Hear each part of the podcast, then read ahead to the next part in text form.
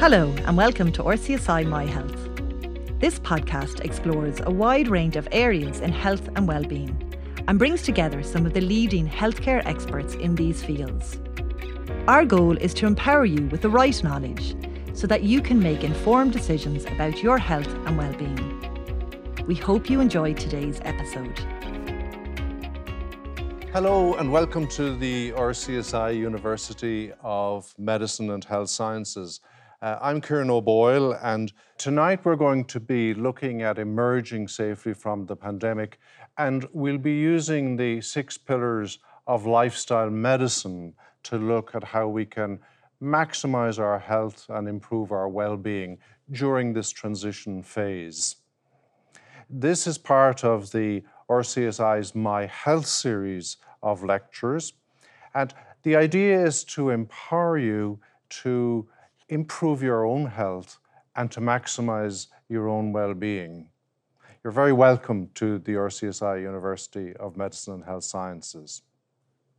I'm delighted to be joined by my colleagues from the RCSI, Dr. Annie Curtis, who's a senior lecturer in the RCSI School of Pharmacy and Biomolecular Sciences, and a researcher specializing in the area of the body clock and our immune systems.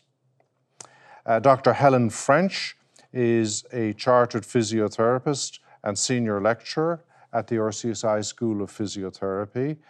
And Helen specializes in exercise for the health of our musculoskeletal system, our muscles and our bones.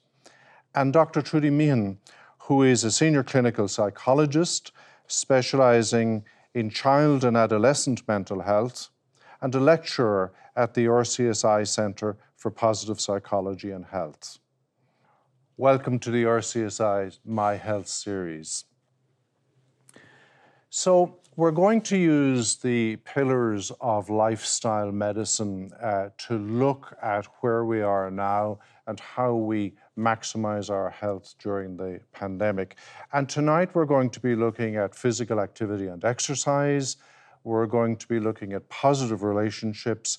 And we're also going to be looking at our body clocks and how sleep works and its role in our health. So to begin, can I turn to Helen? And Helen, can you say why is it that physical activity is so important? Yeah, thanks, Kieran. There's, I guess, before the COVID pandemic, we had another pandemic, and that was of physical inactivity, where people weren't undertaking enough physical activity. And it's well established now in the research that being physically active confers a lot of benefits. For example, it reduces the risk of heart disease, risk of stroke, risk of type 2 diabetes. It can reduce the risk of certain cancers like breast cancer, colon cancer. It helps our mental health, so can reduce the risk of depression. It helps our brain health, so our ability to multitask, our memory, our learning. It helps our musculoskeletal health, as you mentioned, that's my particular area. And that, what we mean by that is our bones, our joints, our muscles and our tendons. And that's particularly useful or important when, for example, as a growing child. So as children are growing to adulthood, they need that time to grow and develop, and exercise and physical activity plays a really important role. And likewise, as we get older, we start to lose muscle mass and we start to lose our bone density. And that is also a critical period for our musculoskeletal health. And of course, now in the last 18 months, we've all become so much more aware of our immune system and how important that is in this pandemic, that actually physical activity can boost our immune system as well. And they are just some of the many, many benefits. And the way I think of physical activity is, if it was a drug, we would all take it without question. We certainly would. And it's extraordinary when we look at the research, the range of impacts it has. And then, Helen, when we think about physical activity and we think about exercise, Is there a distinction to be made there by people like yourself who do research in this area? Yeah, definitely. And even for the people listening in today, there is a distinction, because physical activity refers to any bodily movement where we are expending energy. So that could be activity during our leisure time, our work time, our activities around the house. And that is often the incidental activity that many people don't think of as, you know, you're walking around the shops, you're doing the housework, you're doing the gardening. Whereas exercise is a subcategory of physical activity. So exercise is usually planned, it's purposeful, it's repetitive, it's structured. And people, you know, plan that exercise, and sometimes physical activity isn't planned. And exercise really is mainly undertaken to improve or maintain physical fitness. That's really interesting distinction. So intention is very important there in terms of the difference between the two. That's really great. We'll come back around then to talk later about what we can do to improve our activity. So that's one of the pillars.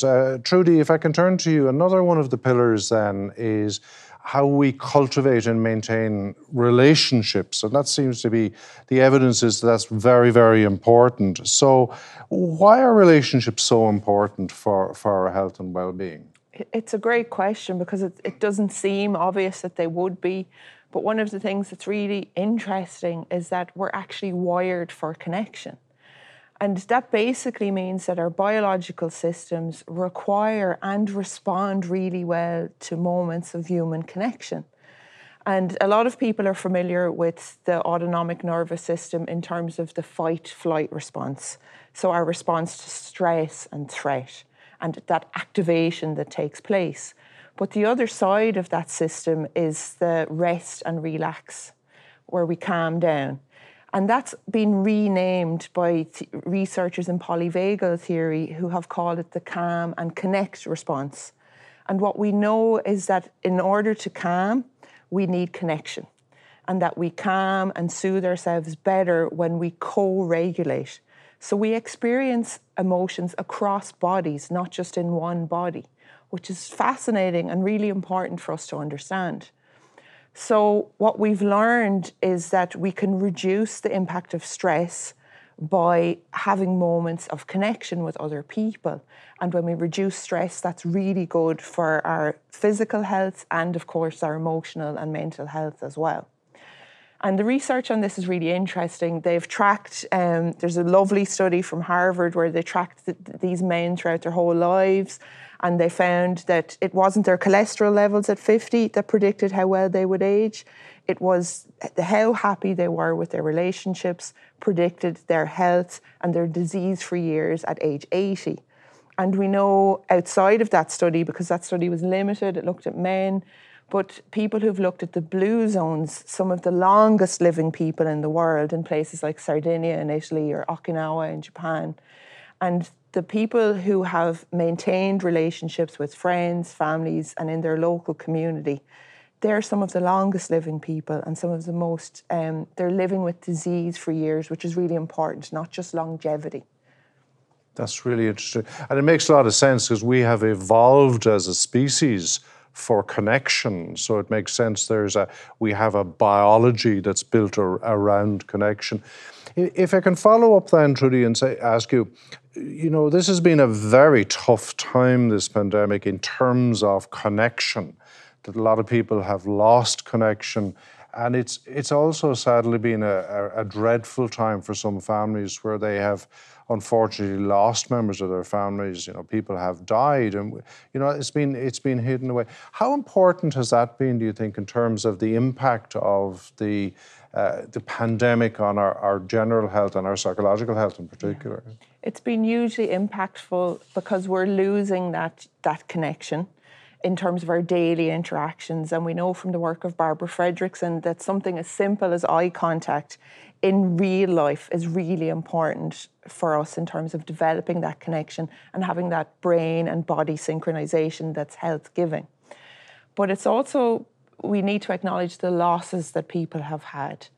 And one of the things we know about loss and when people pass away is that we're not just losing the person, we're also losing our relationship with that person, and the identity we had in that relationship. So, for example, if somebody was to lose their mother, they lose the position and the opportunity to perform that identity as daughter or son. So there's a double mourning and a double loss. You lose the person and you lose that part of yourself. So there's and that connection is gone. And one of the things we know that's helpful from narrative therapy talks about remembering the person who has passed and having remembering conversations. And it's a very simple thing, but sometimes people feel like they need to move on and they can be embarrassed to remember and bring people who have passed back into their daily conversations. So it's as simple as something like, oh, if my mother was here, she would really love this dinner, or she would laugh at how I burned the dinner. You know, and it's okay, and it's actually really important to have those moments of remembering. And there's a hyphen in there because you're bringing members of your club of life back into your daily life by remembering them. So you're pulling them back in intentionally. And that's actually really important. That's really interesting. And in Ireland, of course, we're very good at, we've a long tradition of managing death and dying in particular, but that's all been prevented for many people during the pandemic. We'll come back around to how we might improve or maintain our relationships in a moment. Annie, your research interest is in areas primarily to do with the body clock and our immune system. So for those of us who don't know anything about the body clock, what is it? Okay, so Kieran, the body clock really is the ability of our bodies to tell time. We are essentially a walking clock. Like I talk to my daughters about, we're like Cogsworth from Beauty and the Beast. And the analogy is good because we've a face and we've a hands. Every single cell in our body actually has the ability to tell the time of day. And that's really important because what the body clock does is, like Trudy talked about, synchronizing. What the body clock does is it synchronizes all our bodily functions to the right time of day. So the way I try to remember it is our body clock, which is, it's almost like the conductor of an orchestra. And all our bodily functions are all the different instruments in front of the conductor. And what the body clock does is ensures that all of those bodily functions are timed in the correct way. If you might ask, well, how does our bodies even know what time of day it is? And that's, I think, what's really important for this discussion. The main way that our body senses time of day is through external light. So we often think about, you know, our eyes performing the visual function, taking in all that information for visual capacity, but our eyes are actually taking in a lot of information about the intensity of light that's in our surrounding area. We're really connected to our external environment. And I think in modern society, we've sort of forgotten that connection that's there. So that's what our body clock does. One of the main things that our body clock does, which pertains to this conversation, is it really controls timing of sleep, when we sleep. And it really wants us to sleep at a certain time of day. And the evidence, and that's really interesting, the evidence then is that sleep is particularly important for our health. I think we've, in the last 20 years, we're just becoming more and more aware of quite how important sleep is.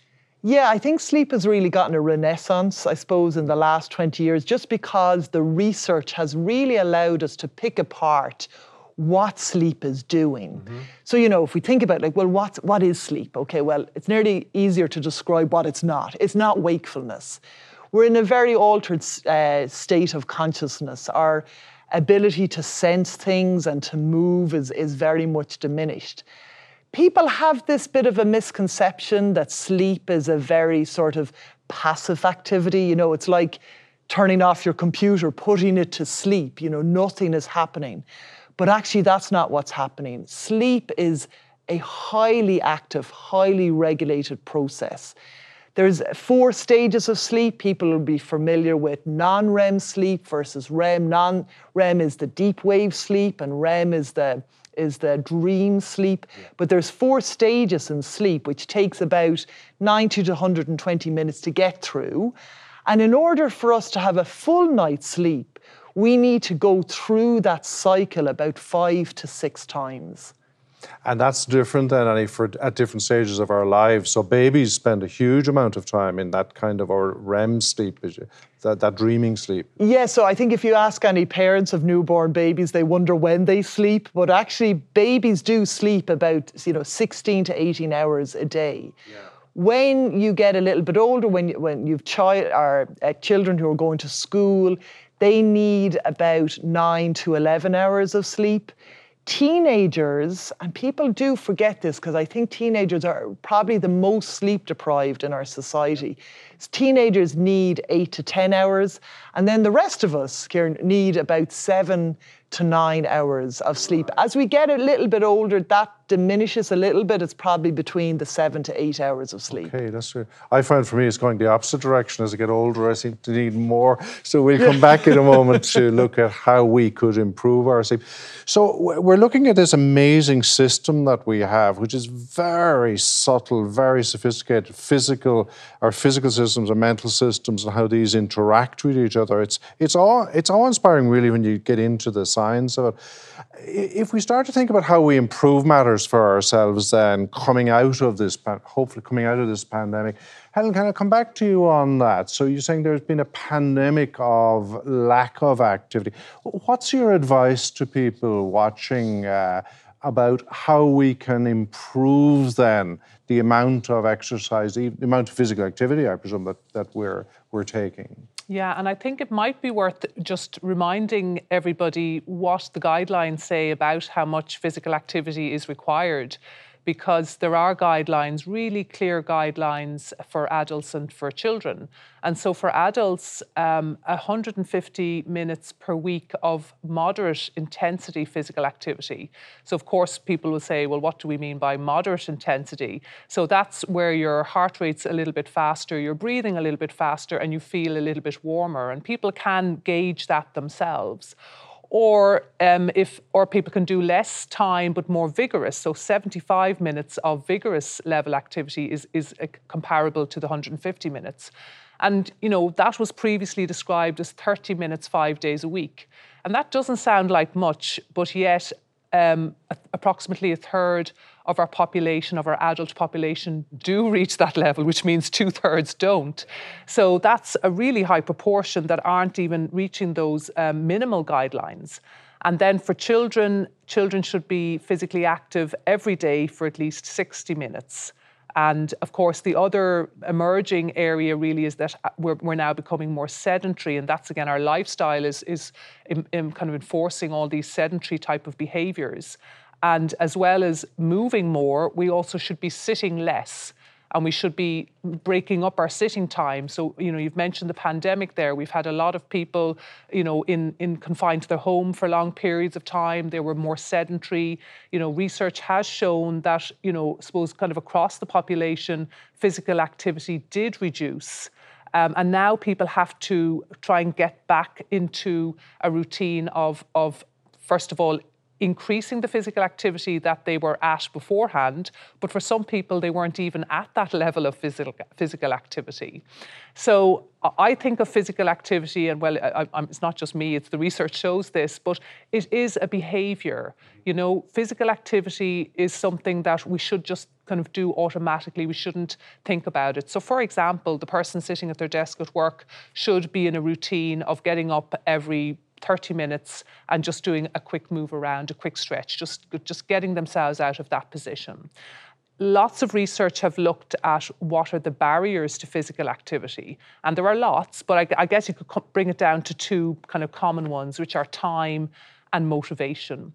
And so time is a problem. Everybody has busy lives. So we have to make physical activity become part of our lives. So there are lots of little examples of how you could do that. So for example, if you are commuting to work on public transport, you could get off the bus one stop earlier and walk the rest of the way. If you have a stairs and an escalator in front of you, take the stairs. That's kind of a no-brainer. Even when you're doing your housework, you could be a little bit more vigorous about it, or your DIY or your gardening, and just get that heart rate up a little bit, push the lawnmower a little bit faster. So there are lots of simple examples of doing that, but it does require a little bit of thought and a bit of planning, and it has to become routine. And so the motivation is the second barrier for a lot of people. And sometimes it is just trying to get going. And, you know, Trudy has mentioned there the importance of relationships. So having some peer support, I think, would be really helpful. So, you know, a family member, a friend, all you need is one other person to say, we're going to go out for a walk, you know, 10 minutes around the block, just to kind of stretch our legs and get moving.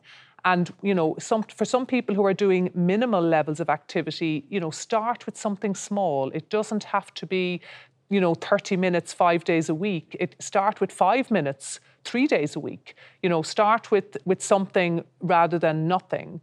So there are lots of other ways of trying to increase your physical activity. I think it has to be picking something you enjoy doing. So if people do want to take up a new activity, I think there's plenty of choice out there, but you have to want to do it.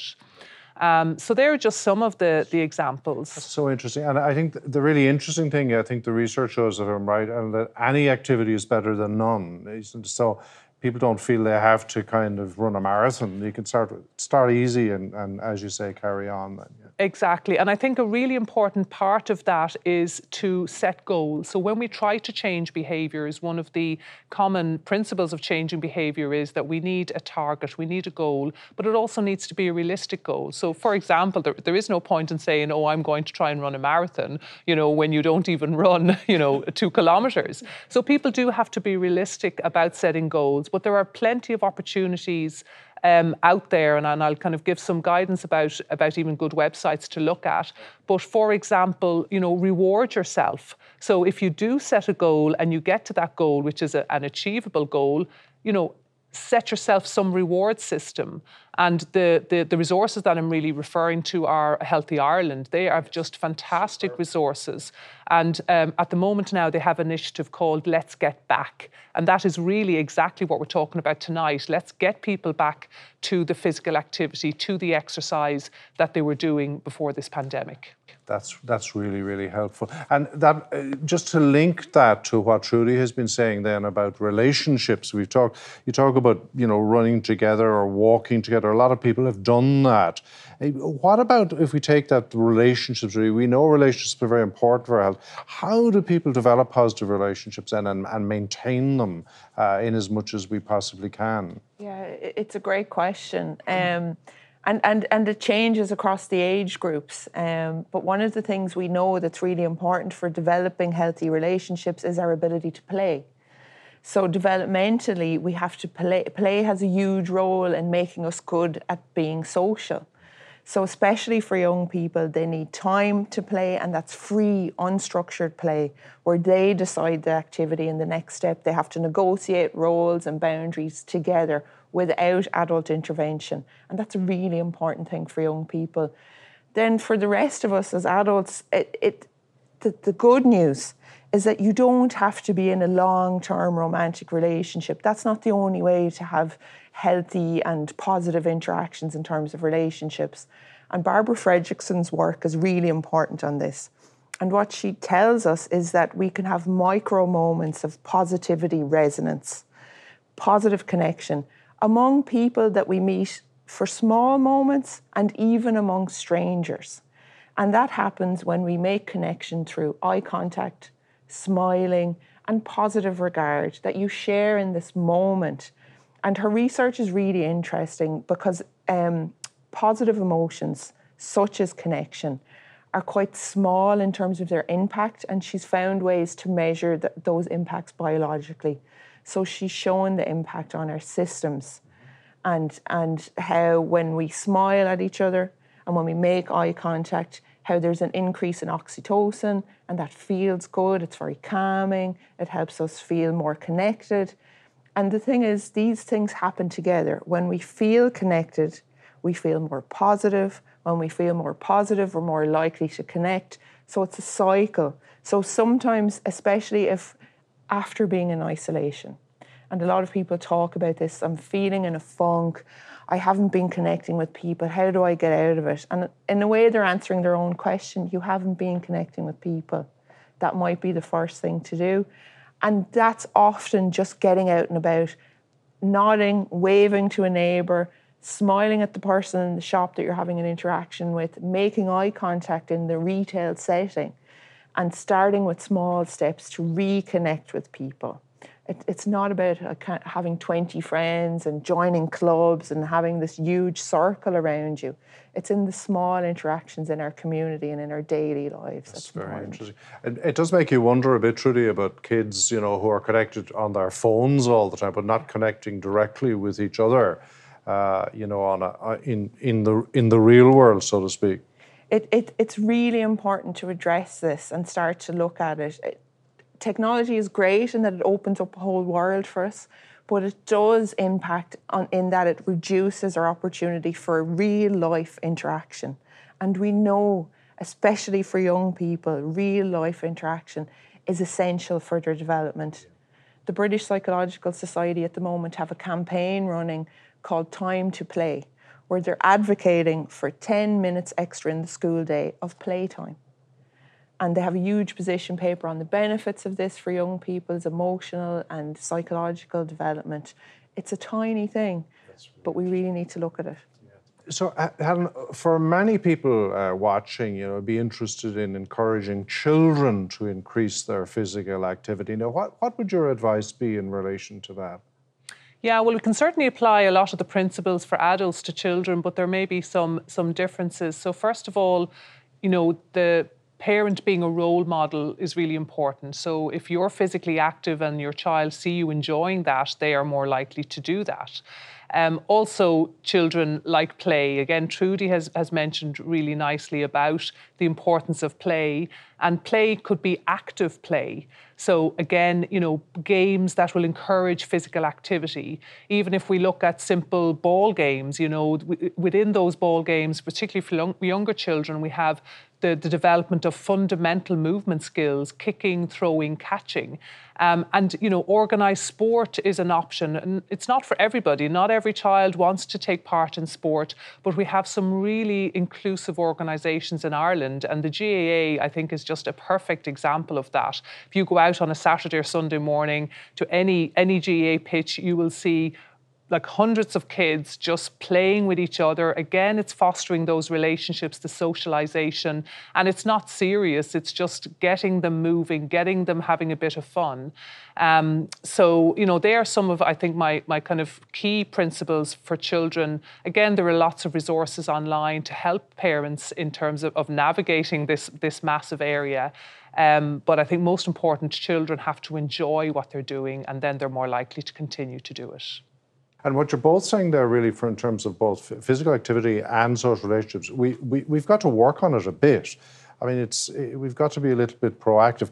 Now, Annie, the same thing. If I could turn to you, if we can start to look at what's stopping us getting enough sleep, and then what do we do about it? How do we increase the amount of sleep we get? And I presume the quality of sleep is the important thing. Yeah. So it kind of feeds into what both Helen and Trudy said. So, probably in today's society, what's really stopping us getting enough sleep is this 24/7 society that we live in, this constant go, and also our relationship with light. And I know I spoke about this because light impacts our body clock.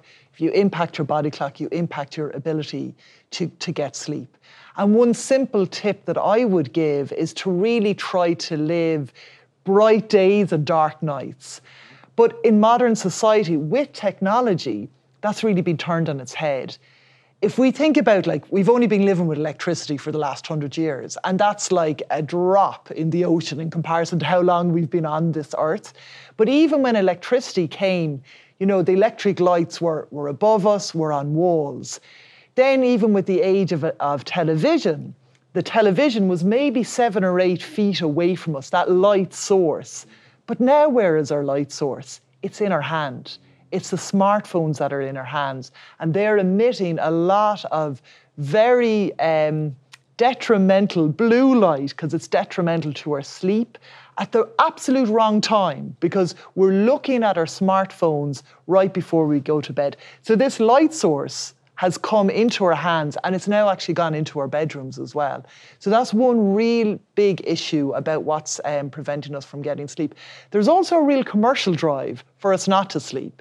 So if we think about Netflix, so the CEO of Netflix said that its biggest competitor was sleep and that they were winning. They don't want you asleep, they want you awake. So there's a real commercial drive. And then as well as that, the final thing is, as we age, our ability to stay asleep changes as well. So they're the real factors that are impacting us and getting the full night's sleep that we need. That's very interesting. And you don't think about that, the role of commercial systems. Because, of course, you can't be buying things online if you're asleep. You can't be buying things, you can't be clicking on ads, you can't be doing, you know, any of those things. So in a way, you know, the smartphones, it's a double whammy. They're emitting the light, but they're also like really, their drive is to keep you awake and active. Yeah. That's very interesting. What do you think the impact of the pandemic then has been on our sleep? It's been quite variable. There's been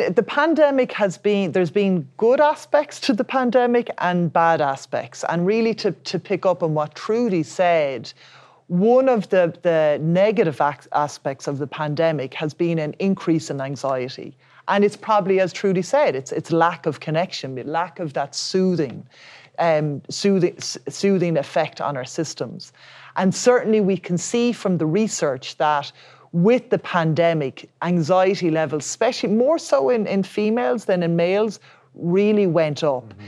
That didn't necessarily impact so much on how long we slept, but it really did impact on the quality, you know, the quality sleep and the consolation of the sleep that we had. Now, there's other data that would show that, well, with the pandemic, we've not much more flexible schedules, and that's a really good thing for our body clock and our sleep. The fact that we're not, you know, socially driven to be at a place at a certain time, that really helps people who are larks versus owls. So that can maybe align us more closely with our natural circadian rhythms, our body clock rhythms, and that can be a good thing. But the only thing that we have to remember is there's a bit of inequity with that as well, because people who work shift work, they don't have the luxury of, you know, changing their schedule. So 20% of the population work shift work. It's very detrimental to their sleep. It's very detrimental to their health.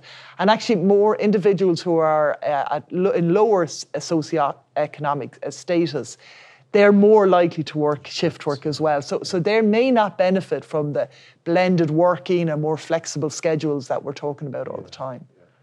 That's really interesting. I think all three of you are saying, you know, we've been through a tough time with the pandemic, but there is a sense we're coming out of this, and there's a sense that we do need to take, you know, control, if we like, over our physical activity, over our sleep. And by doing so, that helps us to actually make this transition back into a normal or as normal a life as possible. Would that be a fair comment?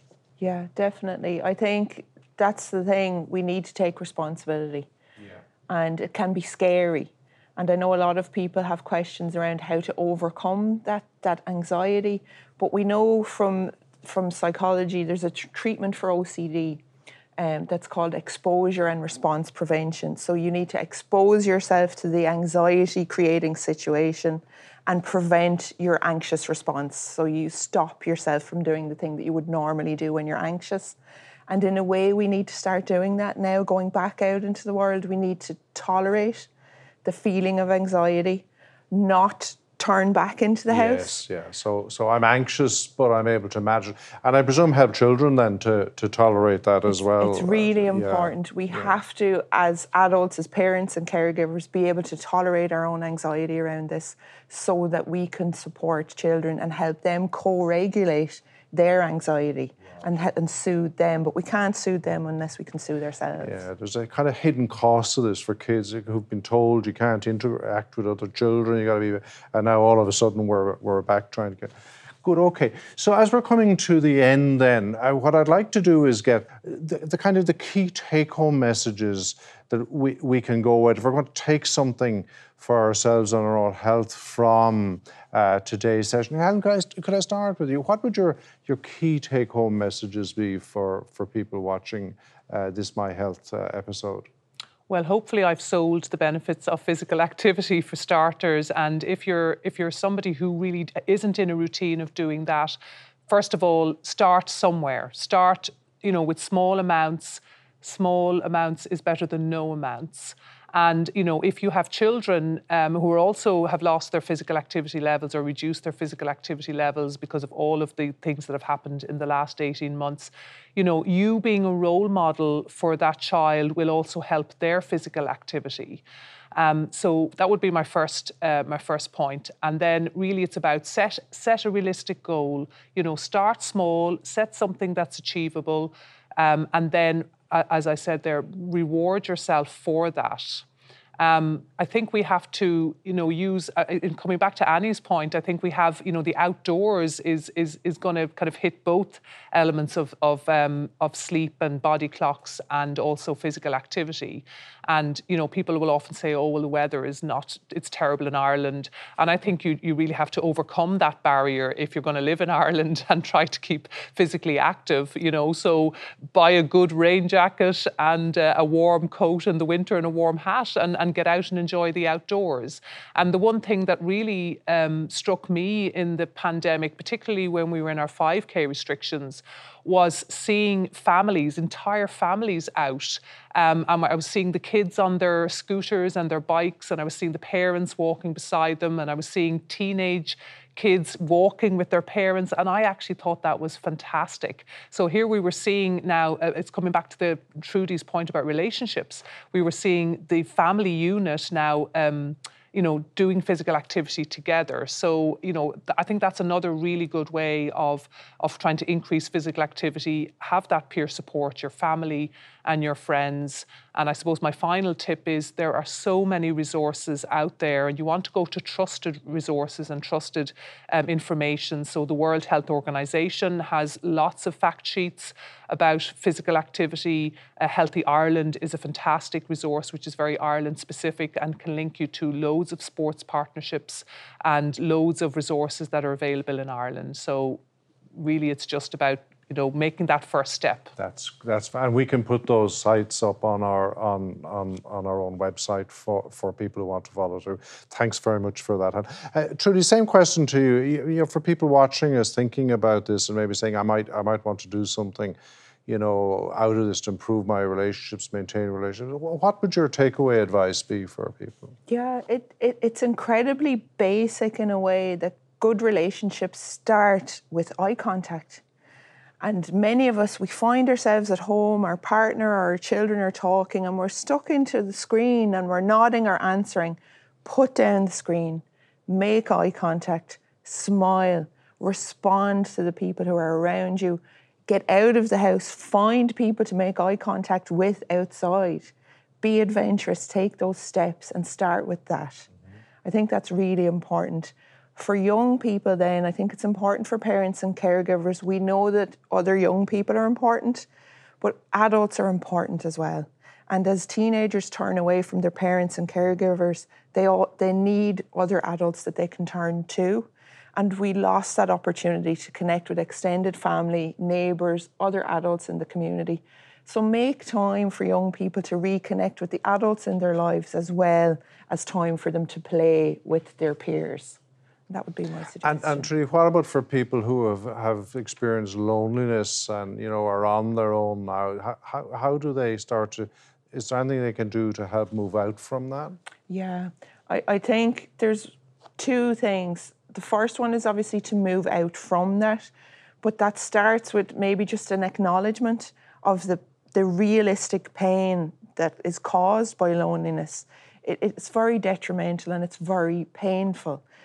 And it's a stress response. When we're lonely, we feel stressed and we feel under threat.